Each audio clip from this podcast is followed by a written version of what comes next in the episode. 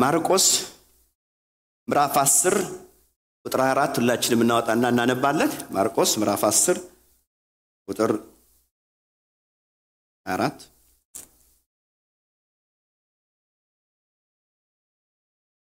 ሶሪ ማርቆስ ነው ያልኳችሁ፣ ማቴዎስ ላነበባችሁ። ማቴዎስ ምዕራፍ 10 ሶሪ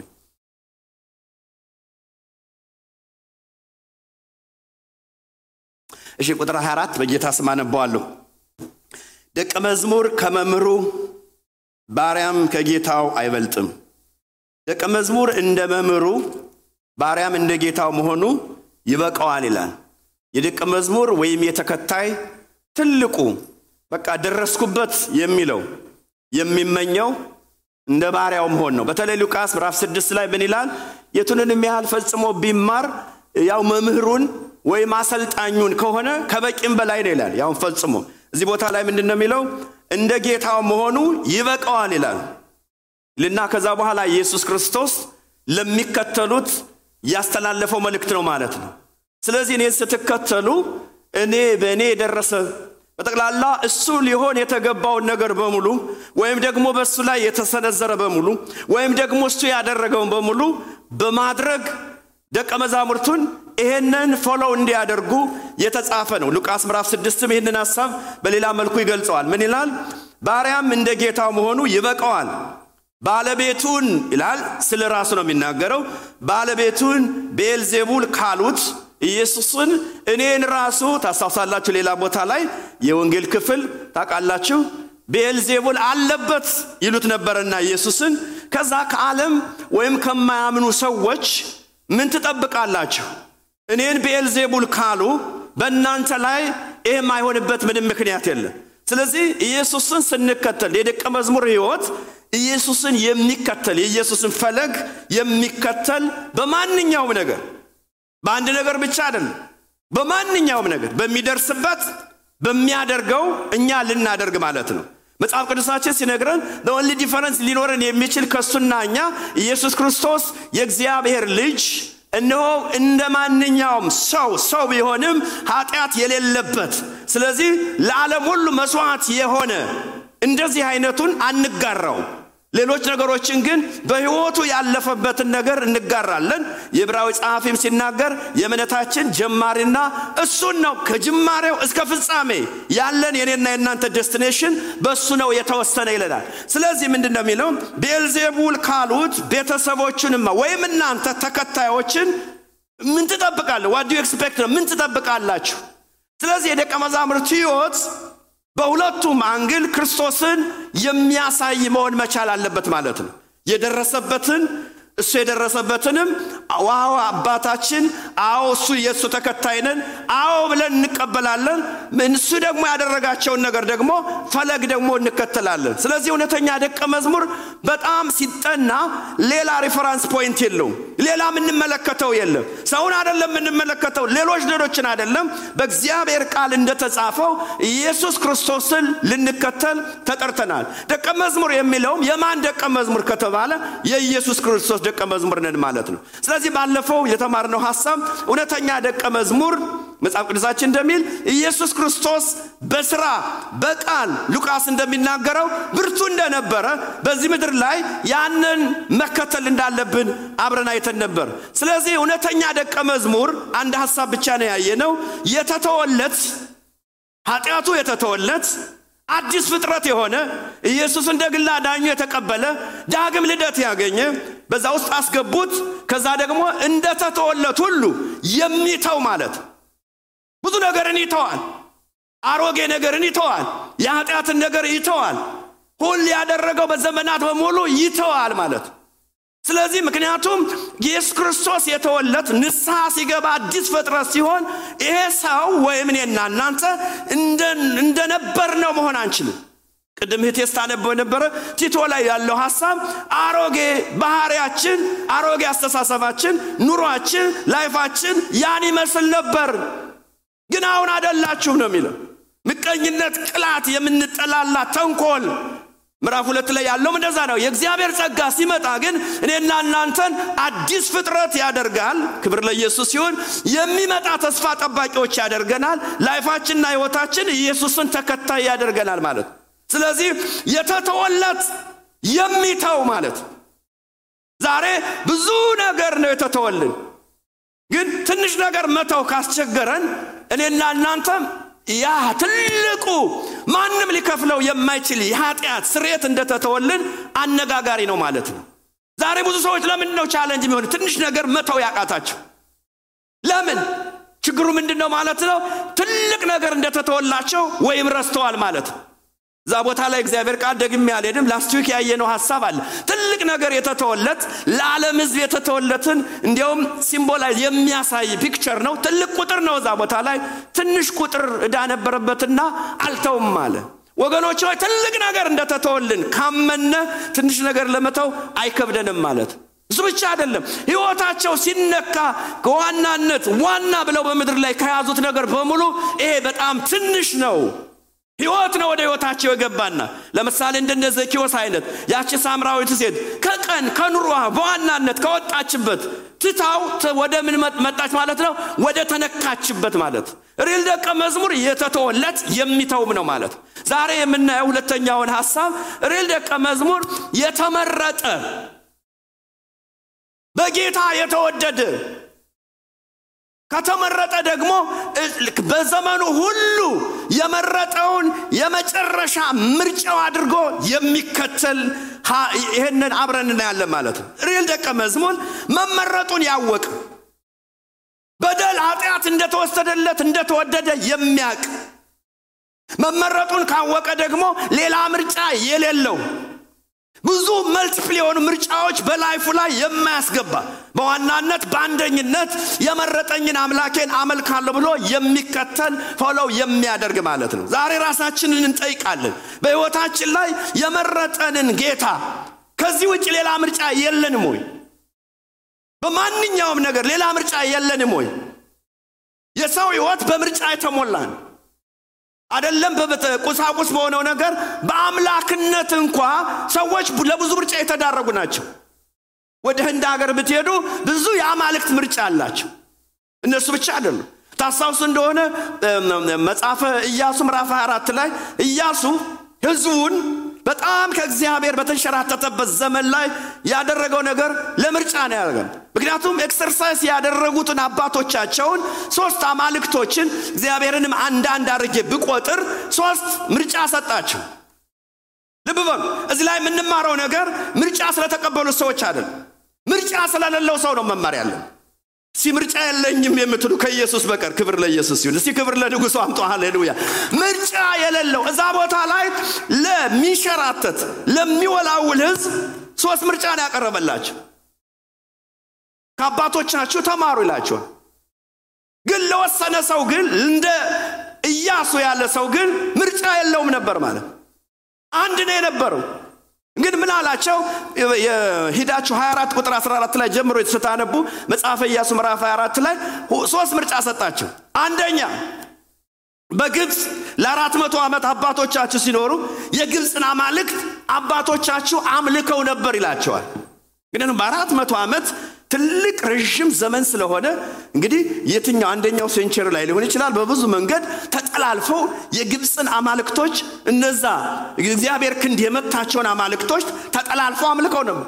አንድ ምርጫ ያላችሁ የአባቶቻችሁ ወገኖች ሆይ፣ ሁለተኛው ምርጫ አሁን የገባንበት ምድር የአሞራውያንን አማልክት እዚህ ጋር አሁን ጎረቤቶቻችን ምድሩን እግዚአብሔር እያስለቀቀ ቦታ እየሰጠን ያለ አማልክት ነበራቸው። ስለዚህ አማልክት አላቸው። ይሄንን ሁሉ መምረጥ ትችላላችሁ። ሶስት ምርጫ ነው የቀረበላቸው።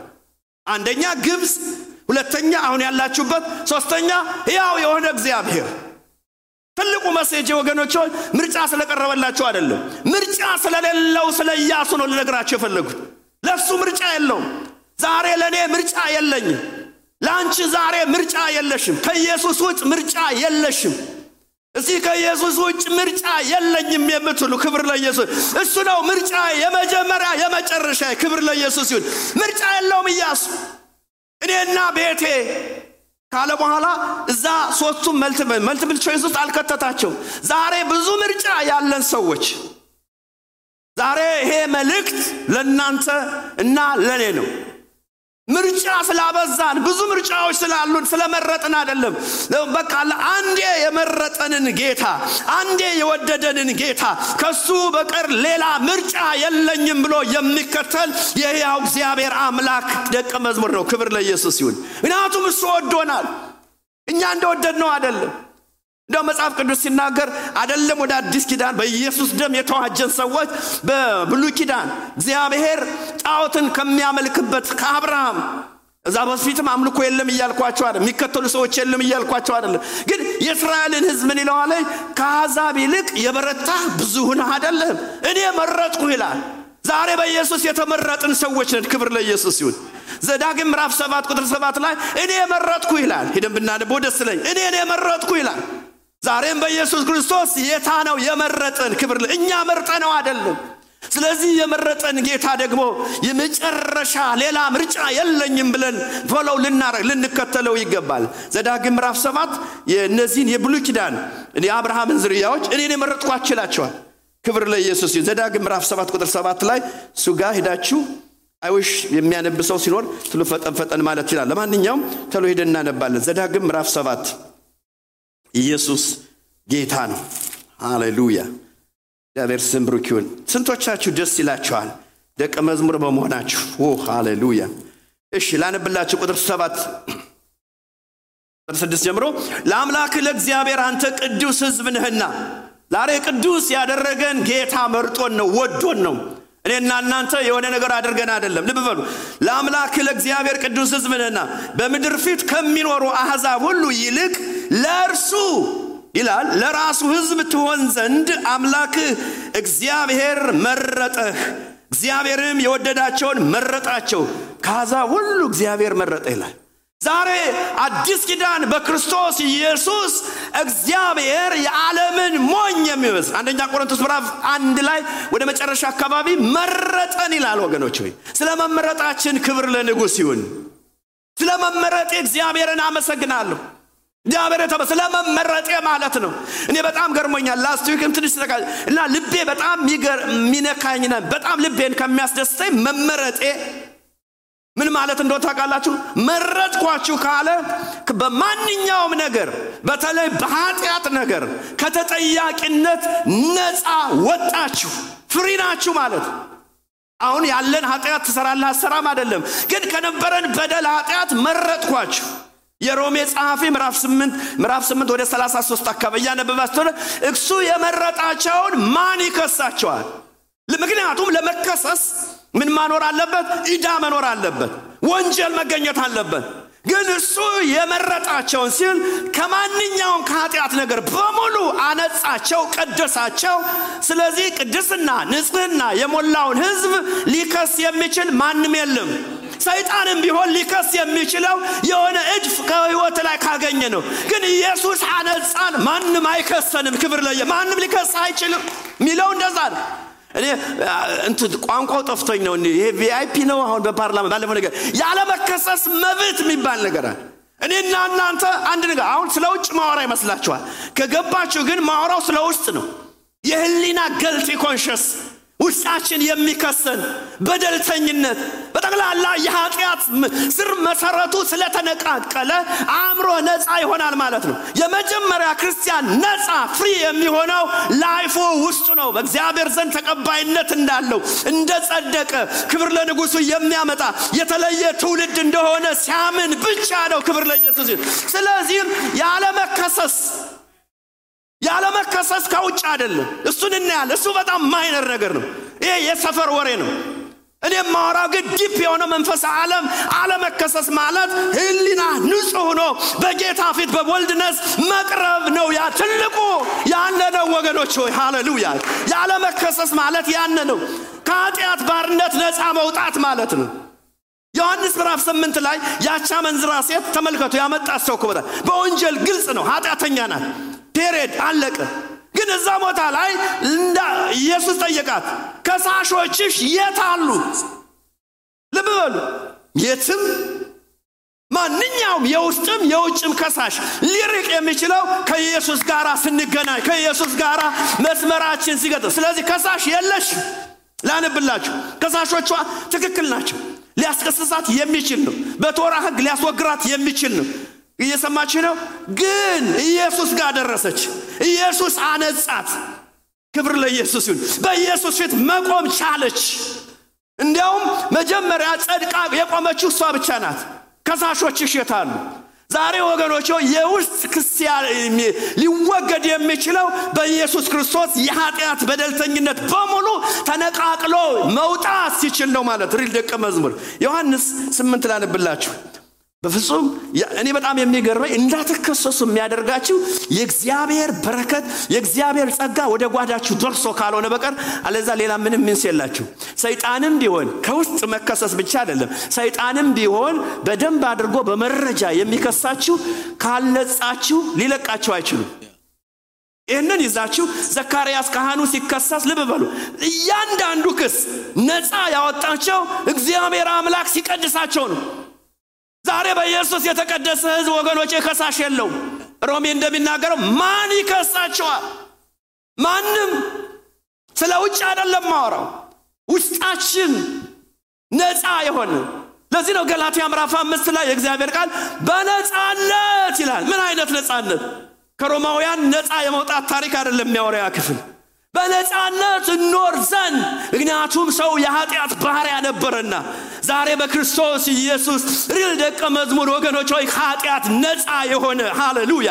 ማንም ሊጠይቀው የማይችል ኢየሱስ ደም ያነጻው ማለት ነው። በነፃነት እንኖር ዘንድ ይላል። ምን እናድርግ ነፃ ያወጣን ኢየሱስ ስለሆነ ከኃጢአት ባርነት ነፃ ወጥተናልና በነፃነት እንኖር ዘንድ ኢየሱስ ክርስቶስ ነፃ ወጣን። ስለዚህ ደግመን ምናናደርግ ብለው ወደዛ እንዳንመለስ ሪል ደቀ መዝሙር ነፃ የወጣ ማለት ህሊናው በጣም ለመንፈስ ቅዱስ ለማስተላለፍ ህሊናው በጣም ብለስት የሆነ የተባረከ የተቀደሰ ማለት ነው። የጌታ ስም ብሩክ ይሁን ለዘላለም። ዮሐንስ ምዕራፍ ስምንት አወጣችሁ። እግዚአብሔር ስም ብሩክ ለዘላለም። እንዳትከሰሱ የሚያደርጋችሁ ኢየሱስ ክርስቶስ ሲያነጻችሁ ሲቀድሳችሁ ነው። የጌታ ስም ብሩክ ይሁን ለዘላለም። ጻፎችና ፈሪሳውያንም ተባረክ። በምንዝር የተያዘችን ሴት ወደ እርሱ አመጡ። በመካከልም እርሷን አቁመው መምህር ሆይ ይህች ሴት ስታመነዝር ተገኝታ ተያዘች።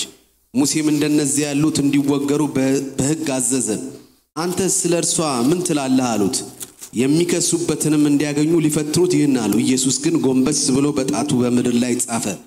መላልሰው በጠየቁት ጊዜ ግን ቀና ብሎ ከእናንተ ኃጢአት የሌለበት አስቀድሞ በድንጋይ ይውገራት አላቸው። ደግሞም ጎንበስ ብሎ በጣቱ በምድር ላይ ጻፈ። እነርሱም ይህን ሲሰሙ ሕሊናቸው ወቀሳቸውና ከሽማግሌዎች ጀምረው እስከ ኋለኞች አንዳንድ እያሉ ወጡ። ኢየሱስም ብቻውን ቀረ። ሴቲቱም በመካከል ቆማ ነበረች። ኢየሱስም ቀና ብሎ ከሴቲቱ በቀር ማንንም ባላየ ጊዜ አንቺ ሴት እነዚያ ከሳሾችሽ ወዴት አሉ? የፈረደብሽ የለምን? አላት። እርሷም ጌታ ሆይ አንድ ስንኳ አለች። ኢየሱስም እኔም አልፈርድብሽም፣ ሂጂ፣ አሁንም ከአሁንም ጀምሮ ደግመሽ ኃጢአት አትስሪ አላት። ማንም አለች። ልብ በሉ። ብዙ ጊዜ ዛሬ ይህንን እንደ tip ውሰዱ፣ አዳምጡ። ብዙ ጊዜ ፈራጆች ከሳሾች judgmental spirit ያላቸው ሰዎች በሙሉ ከኃጢአት ነፃ ሆኗል። በደንብ አዳምጥ። መጽሐፍ ቅዱስ የሆነ ነገር ነው ማሳያችሁ። እንዲያውም ወደ source ልውሰዳችሁ። ሰይጣንን መጽሐፍ ቅዱስ ከሳሽ ይለዋል። እውነት ውሸት? ከሳሽ የወደቀ ነው። ኃጢአተኛን የወደቀ ነው። እሱ ነው የሚከሰው ማለት ነው። አሁን እዚህ ቦታ ላይ ብዙ ሰዎች ናቸው መቢ አስዩ መቶ ሰዎች ናቸው የመጡ እንድበል። እነዚህ ሰዎች በሙሉ ኃጢአተኞች ናቸው። ዛሬ እኮ ዝም ብሎ ምን ከምን አይሻልም አይነት እኮ ነው። አንዱ አንዱን ሲወረውር ልብ በሉ ሲያመለክት ብዙ ነገር አለው ማለት። እነዚህ ሰዎች ይችን ሴት እጅ ከፍንጅ ይዘው አምጥተዋታል። ግን ማንም ያላያቸው ደግሞ በውስጣቸው ነበር። ግን እግዚአብሔር የተባረከ ይሆን ወደ ኢየሱስ አስጠጓት። ዛሬ አንዳንድ ከውጭ የሚወረወረው ብዙ አይጎዳችሁም። ዛሬ ጥልቅ የሆነ ነገር እየነገርኳቸው ከውስጣችሁ ነፃ አሜን። ከውስጣችሁ በክርስቶስ ኢየሱስ ምንም አይነት ህሊናችሁ ህሊናችሁ ከቆሸሸ ለመንፈስ ቅዱስም አስቸጋሪ ስለሆነ ማለት እዚህ ቦታ ላይ ኃጢአተኞች ናቸው በሙሉ ይዘዋት የመጡ ኃጢአተኞች በሙሉ ኃጢአተኞች በምን እናውቃለን? መጽሐፉ ነው የሚነግረን። ኢየሱስ ምን አለ? ኃጢአት የሌለበት ሰው ወይም ሴት ወይም ወንድ ይወሩራል። ስለዚህ መጽሐፍ ቅዱስ ምንድን ነው የሚለው? ሁሉም ከትልቅ ጀምሮ እስከ ትንሽ ሁሉም ኃጢአት ነበረባቸው። አሁን ማንም አልመሰከረባቸው። አዳምጡኝ። ትልቁ ትልቁ ችግር ወገኖች ሆይ ከውጭ ያሉት አይደሉም፣ ከውስጥ ነው። ኢየሱስ ክርስቶስ መቶ የሆኑ ሰዎች መጥተው ከሆነ ኃጢአት የሌለበት በቃ ድንጋይ የመጀመሪያውን ድንጋይ ወርውር አለ። ከመቶ ሰዎች አንተ ኃጢአት አለብህ እያለ እያንዳንዱ አንዱ ለአንዱ የመሰከረ የለም። የነገራችሁ ነው። ማንም አልመሰከረ። ግን ህሊናው ውስጡ ያደረበት የዋለበት ቅናት፣ ቁጣ የነበረው ነገር በሙሉ ስለሚታወቀው አንድ በአንድ ስለዚህ ማነው የቀረ ከተባለ ሆ እያለ የሰፈር ሰው ያመጣት። ግን እግዚአብሔር የተባረከ ይሆን። የት አሉ ከሳሾችሽ? በነገራችን ላይ ከክስ ነፃ ናት ማለት አይደለም። ኢየሱስ አንጽቷት ነው። ክብር ለኢየሱስ ይሁን እያልኳችኋለሁ ወገኖች ሆይ ወደ ዋናው ሶርስ እንገናኝ። ከዛ ጋር ከደረስን በኋላ በጣም ቀላል ነው የሚሆነው ወገኖች፣ ሌላ ምርጫ አይኖረንም። በቃ ይህንን ነፃ ያደረገን እኔ ወገኖች ሆይ ነፃነት የሚባለው ነገር እስር ቤት አይደለም፣ ባርነት። እኔ እንደሚገባኝ ከሆነ ሌሎቻችሁን አላውቅም። እኔ ነፃነት የሚባለው በሰው ፊት መሸማቀቅ አይደለም። ነፃነት የሚባለው ስትተኙ ብቻችሁን ስትወጡና ስትገቡ ያለ ፍሪደም፣ ያ ነፃነት ነው። ነፃነት የሚባለው ህሊናችሁ ንጹሕ የሆነ ብለስድ የሆነ ያ ነፃነት በኢየሱስ ክርስቶስ በደልና ኃጢአታችሁ ተወስዶላችሁ እሱን ብቻ ምርጫችሁ ስታደርጉ የሚመጣ ነው ማለት ትንቢተ ዘካርያስ ምዕራፍ ሶስት ላይ ከአንድ እስከ አምስት ያለው ክፍል ምንድን? ካህኑ ተከሰሰ አለበት። እግዚአብሔር ግን ከክስ ነፃ ያወጣው ጥምጭሙን ቀይሮለት፣ ዛሬም ወገኖች ሆይ ተቀይሮልናል። ክብር ለኢየሱስ ይሁን። ጥላቻ፣ ቁጣ የነበረብን ሰዎች ተቀይሮልናል። ኢየሱስ ክርስቶስ ሰላማዊ ሰው አድርጎናል። እግዚአብሔር ለምድር በረከት የምድር በረከት ምክንያቶች አድርጎናል። በመንፈሳዊ በረከት ባርኮናል። ለዚህ ነው ኤፌሶን ምዕራፍ 1 ቁጥር 3 ላይ ይህንን በመንፈሳዊ በረከት በሙሉ የተባረክን ሰዎችን ይሄ የገባው ሰው ሌላ ምርጫ ሊኖረው አይችልም። ሁለት ሀሳቦች ልንገር፣ ሌላ ምርጫ ሊኖረው አይችልም በፍጹም ገባውም አልገባውም፣ አኮረፈም አላኮረፈም። ይሄ የገባው መንፈሳዊ ዓለም ላይ ያን ነፃነት የኃጢአት ነፃ ከኃጢአት ዕዳ ነፃ የሆነ ሰው ሌላ ምርጫ አይኖረውም። ዛሬ ሪል ደቀ መዝሙር በቤተ ክርስቲያን አሉ የሉም የሚትሉት ልብ በሉ። ብዙ ምርጫ ያላቸው ሰዎችን አፈራን ማለት ሪል ደቀ መዝሙር አለን ማለት አይደለም። ኢየሱስ ክርስቶስ በሚያስተምርበት ጊዜ ደቀ መዛሙርቱ ሪል ሕይወት ክርስቶስ ኢየሱስ እንደሆነ ገባቸው እንጂ ሌላ ነገር ሙሉ በሙሉ ገባቸው ብዬ እኔ አላምንም። መጽሐፉ ስለሚነግረኝ ማለት ነው። ጴጥሮስ አንተ የሕይወት ቃል አለ፣ ሕይወት ገብቶናል፣ ከአንተ ውጭ ሕይወት የለም አሉ። አልደከሙም። መጽሐፍ ቅዱስ አይለንም፣ ግን እየገባቸው አልተረማመዱ። ብዙ ነገር አይገባቸውም ነበር። ዛሬ ብዙ ሰዎች ካልገባቸው እባክህ ዞር በል ብለው ትንሽ የገባላቸውን ትንሽ ጭላንጭል ይዘው እዚህ መዛም ይረግጣሉ ማለት ነው። ግን እዛ ቦታ ላይ ሕይወት ከአንተ ውጭ የለማል። ታስታውሳላችሁ፣ እንጀራ ብሎ የተከተለ ብዙ ሰው ነበር። ዮሐንስ ምዕራፍ ስድስት ላይ በስልሳ ስድስት ጀምሮ ስናነበው እንጀራ ብሎ የተከተለ ብዙ ሰው ነበር። ስለዚህ ኢየሱስ ክርስቶስ አንድ ትምህርት ብቅ አደረገ። ዛሬ ለእኔና ለእናንተ ከባድ ያልሆነ ትምህርት፣ በወቅቱና በሰዓቱ ለእነሱ ከባድ የሆነ ትምህርት ምን ማለት ነው? ስጋዬን ያልበላ ደሜን ያልጠጣ በቃ ለእኔ አይሆንም። እንዴት ሊገባቸው ይችላል? እየሰማችሁ ነው? ያኔ ወገኖች ሆይ በዳር የነበረ ጥልቅ ወደ ጥልቁ ያልገባ የህይወት ነገር ነፍሱን ያላሰረው በሙሉ ሰባዎችም ሊኖሩ ይችላሉ። እንጀራ የበላ ሰው ነበረ። እዛ ቦታ ላይ በጣም ይደንቀኛል። ሁሉም ተሰናከሉ ይላል። እነ ጴጥሮስስ of course ተሰናክለዋል። ይቅርታ አድርጉልኝና ምንድን ነው የምታውቀው ካላችሁ አንድ ነገር ልንገራችሁ።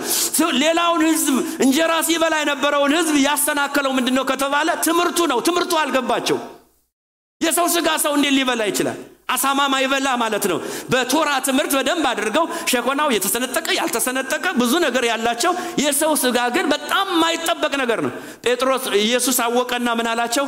እናንተም መሄድ ትችላላችሁ። አልገባችሁም? እናንተም መሄድ ትችላላችሁ አለ።